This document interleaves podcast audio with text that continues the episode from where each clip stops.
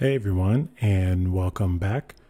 Uh, again, my name is Nick, and we are going to be uh, talking more about the goodness of God. Um, I've actually been reading here in the book of Second Kings. That's currently where I'm at. Is I'm trying to read the the Bible in six months ish, hopefully less than that. I'm trying to end reading the entire Bible before January first is what I'm trying to do, but as I'm reading through the book of Second Kings, it, it kind of struck me here, and and let me just kind of take you to kind of where we're at. We're in Second Kings. We're in chapter about 23, 22, 23, and um, to, to kind of set the scene, we've gone through Daniel, we've gone through Solomon. Because Solomon hasn't done what he was supposed to do, God has then decided that uh, Solomon is going to that he's going to split Israel in two uh, Solomon or David's line is going to keep uh, Judah, and that ends up being some of Ephraim as well. But then the rest of Israel is going to go under a different set of kings. Long story short, all these different kings end up doing either some good, some bad, some really, really bad in the um, as they rule and they cause the rest of the Israelites or the Jews, however you want to word that, to follow in their ways. Most of it has been more bad than good to the point where even God is just like, you know what, I'm done with this. I'm fed up with this. We are moving on. Um, I'm going to have to completely break this um, country apart. We're going to do all these different things. And actually, there's a guy who's really bad, and his name is, uh, I believe it's Ahaz, if I'm uh, going to be reading this right. And so all this crazy stuff happens, but then there is this king. His name is King Josiah. He is eight years old when he begins to reign. And he reigns for 31 years. So from eight years, 31 years, that puts him at 39 years old. Um, and what ends up happening is in the 18th year, so now Josiah is uh, 18 plus 8 is 26, if my math is correct. 26 years. He hears from the high priest. He gets the book, a copy of the book of the law, and of the book of Moses, God's law, the Torah, God's way of law of how to live rightly and how to live the best intentions the way God designed it.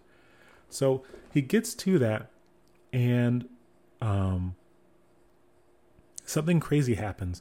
He follows God completely and totally, and he just he he is mournful and he's going after and he's pulling down the altars of Baal and he's taking care of all of this stuff, getting rid of all this stuff.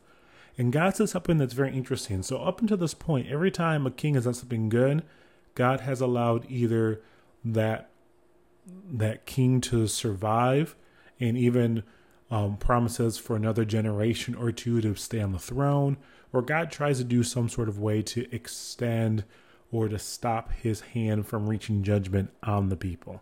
But at this point, he had so many bad things. You have Ahaz, who has done absolutely total, terrible, what they call abominations, if you're in the ESV version, where he has turned away from God and is worshiping these other gods uh, of Moab, of the uh, Amorites.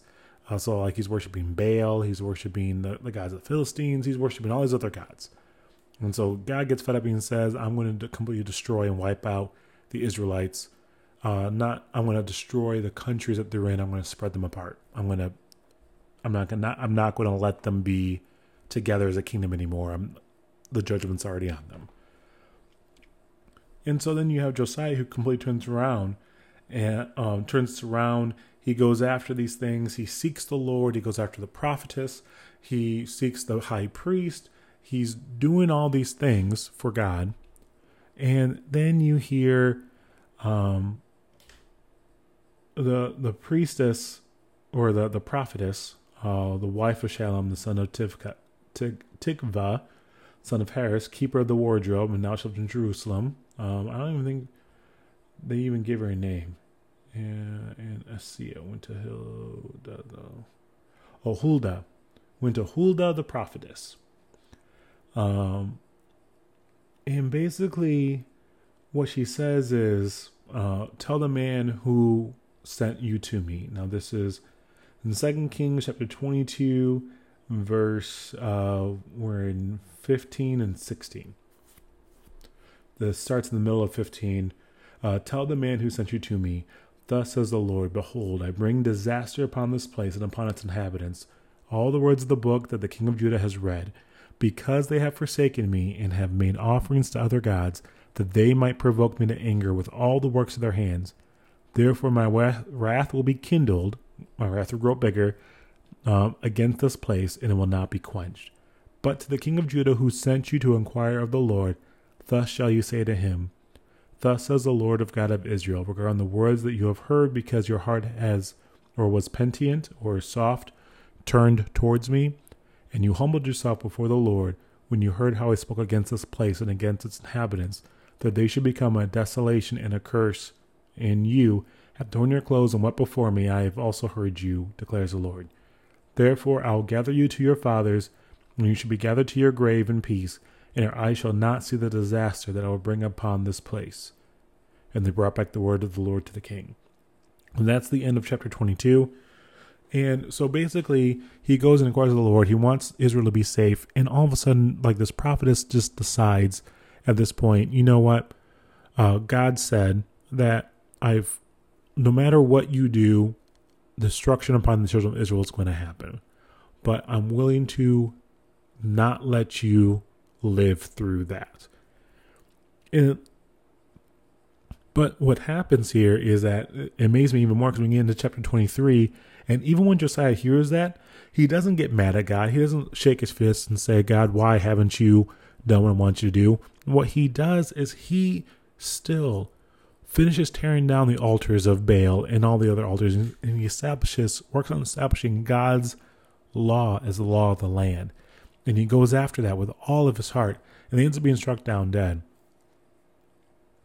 And then a terrible king comes and happens. And then they end up, um, Nebuchadnezzar ends up coming and uh, raiding and taking over them.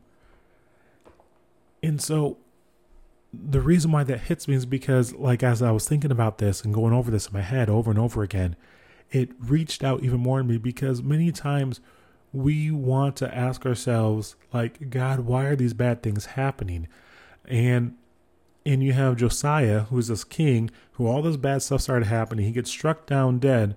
Um, but before that he god says i'm going to create this destruction even though you've come after me. And a lot of times we want to say like god, god what's the point? What's the use? If all this bad thing's going to happen to me what's the point of even trying anyways? And um, we even get this with the the in in the book of John in the New Testament, where uh, the disciples and Jesus meet this blind man who's been blind since birth, and the disciples ask, um, this is John chapter nine verse two. His disciples ask him, Rabbi, who sinned, this man or his parents, that he was born blind? And Jesus says, Neither this man nor his parents sinned, but this happened so that the work of God might be displayed in his life.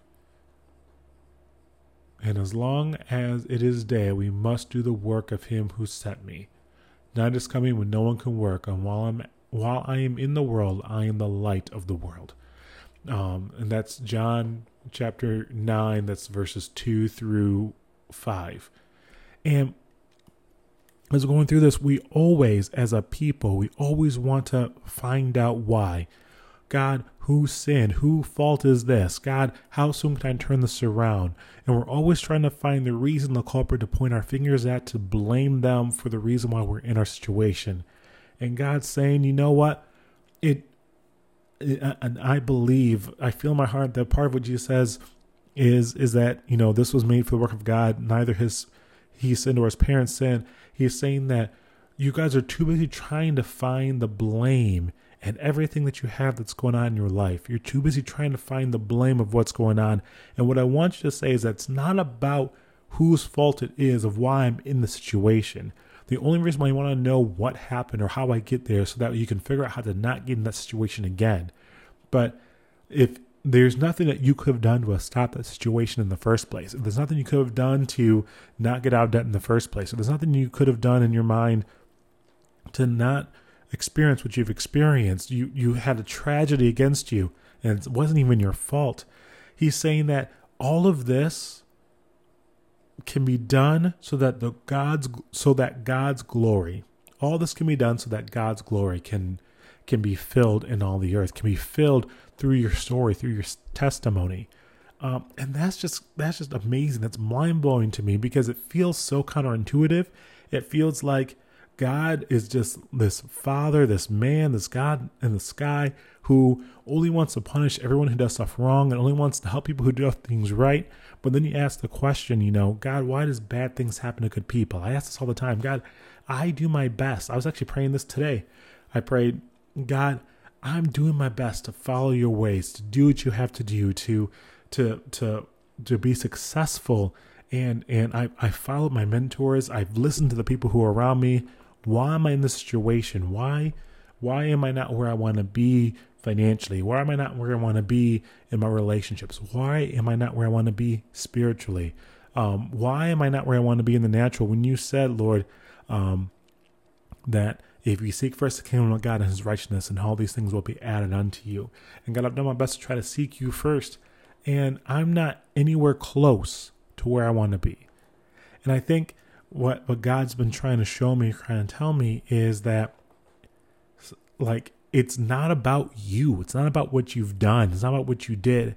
Even though we should always, always, always learn from our mistakes. Always try to look and see where we were responsible in our life and how we can properly respond. Now, responsibility does not mean it's your fault, but responsibility means that you have the ability to respond, the ability to react in a different way, in a different capacity. You have the ability to change the situation that you're in. So you might not be the one to blame for your finances. You might not be the one to blame for where you're at. You might not be the one to blame for all of that, for your health but you have the ability to respond to that, to make something, to, to make choices to help that situation become better. And so, while you might not have, so um, let me just back that up a little bit. So when we talk about this and that that ability to respond, uh, we always want to take that responsibility and try to do what we can to respond to make ourselves better to help ourselves grow. But sometimes bad things happen. And they happen so that way we can learn we can grow, we can rely on God, and so that God's glory, God's name can be exalted in all the earth. And I think if we think about it from that standpoint, and it's this is not a stand back standpoint. This is not a a, a, a standpoint of where we just sit back and we're defeatist and we just we're apathetic or we don't do anything about it.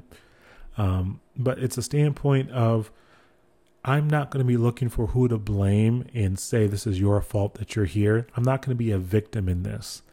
But God, I'm going to prepare what I can prepare. And I'm going to do my best to follow you in all that I have. And I'm going to learn more about you to follow you in all that I have. And I'm going to wait on that blessing. I'm going to prepare for that blessing. I'm going to pray and I'm going to seek your face in all that we do. And and even when um, we can't quote unquote change God's mind, even when we can't stop a calamity from happening in our lives, it, that that does not change the fact that God can have His name be exalted in the midst of pain, in the midst of trouble, the, and in the midst of struggle. So I think um, as I'm as we're going through this, and as you're going through stuff that's going on in your life, as I'm going through stuff that's in my life, I really do want to be able to point out and and remind you that God's got this, and that God's name can be glorified in all the earth. God's name can be exalted in your life, and that when you get through to the other side of this, that God is going to raise you up, and you're going to go through, and you're going to realize there's no way I could have made like gone through this. There's no way I could have had the success that I have. There's no way I would have had the strength that I have if it wasn't for God. And that strength that God gives you, that you have when you rely on Him and you follow Him, even in the midst of that, that's going to bring a sense of joy, a sense of comfort, a sense of purpose. And that's going to be a testimony for the people that are around you. That's going to be the witness that they're going to see. And they're going to see something that's going to be very different about you through all of that. Um, not everyone is going to have the success that the world measures for success for God's glory. Not everyone's going to have that. Not every Christian's going to have that. That's not what's designed to be. But what's designed to be is for us to be able to be content and to be glorif- and to glorify God when we have plenty and when we are in need. Uh, Paul says this um, that I have I've had many things, I've had nothing, but I've learned that uh, I can be content in all things, and I can do all things through Christ who gives me strength. The idea that I can do all things through Christ who gives me strength is is that um, it's not that I can, you know, do something that's I can do something that's so like outside of my strength, like I can jump off a cliff. Through Christ, it gives me strength. Through I can run the marathon. Through Christ, it gives me strength. Even though God can definitely give you strength for that. The the biggest thing is that when when we can look through that contentment, that we can come out uh, blessing and praising God through everything we do because Christ is the one who gives us strength. Um, he's the one that gives us breath in our lungs. He's the one that allows us to have the breath to say, Praise the Lord. Um, and uh, that's Philippians uh, chapter 4 that I think I'm quoting there. I'm writing that off top of my head, so I could be mixing up two different verses of scripture in there. But I really do want to just pray with you right now and and and hope and believe with you that God is going to use your life, your situation, your hurt for his glory. And that when we can glorify God with our bodies, we can glorify God with our life, we can glorify God by the words that we say, something amazing is going to happen in us. So, uh, dear God, I just thank you so much. I thank you so much for what you have done for us. I thank you so much that you came and you you you loved us enough to send your son and die on the cross. But more than that, God, I love that you are in charge and that you want your name to be glorified in all the earth. Lord, you are amazing. You are so big. You are just wonderful, too wonderful for us. As the Creator, you choose to care about us in your creation. You have not r- written us off. You have decided that we are not. Um, you have decided that we are beautiful, that we are precious enough in your sight for you to care about us. Who am I? Who are we? That you are mindful of us. The human race, that you visit us. Lord, thank you. And may we always be able to focus on what you are doing. May we always be able to learn from who you are and be able to glorify your name and be a witness in all the earth. May your kingdom come in all the earth. And with all of that, may we be able to experience your presence. May we be able to experience your peace. And may we be able to know that you are always God, no matter what's going on in our lives. Thank you. In your name, we pray. Amen. Well, uh, thank you so much for listening. Um, at least those are my thoughts. If you have any thoughts, please let me know, and I will. Uh, we will pick this back up as we are going through more of the Bible to understand uh, the goodness of God, the glory of God, which I think is really important that we need to be focusing on right now. So, thank you guys so much, and I will see you next time.